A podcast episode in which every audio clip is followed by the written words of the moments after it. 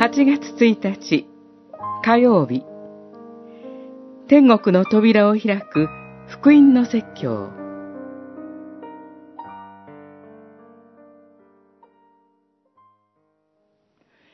神がお使わしになった方は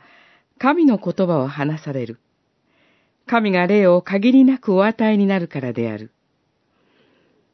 巫女を信じる人は永遠の命を得ているが、巫女に従わない者は命に預かることがないばかりか、神の怒りがその上にとどまる。ヨハネによる福音書三章三十四節から三十六節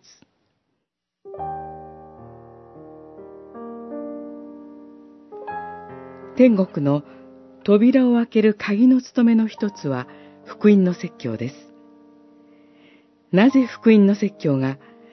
天国の扉を開ける鍵となるのでしょう？福音の説教において、キリストにある罪の許しが宣言され、神の存在とご性質、見業とご意志が確かに示されるからです。神ご自身が福音の説教を神の言葉として用いてくださるからです。ですから、これを取り継ぐ福音の説教者の働きは重要です。そして、説教者を通して語られる神の言葉を聞く者には、御子を信じる、従うか、信じない、従わないかのどちらを選ぶのかという決断が求められます。罪の許しの約束を信じる者には、天国の扉が開かれますが、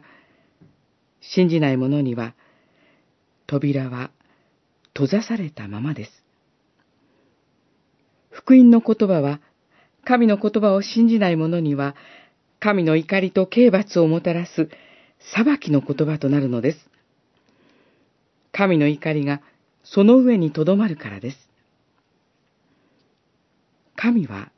キリストにあって、神と和解させていただきなさい。命を選びなさい。と招いておられます。従うか、従わないかをあやふやにした生き方を捨て、この招きに応えて、福音の説教に生かされて歩もうではありませんか。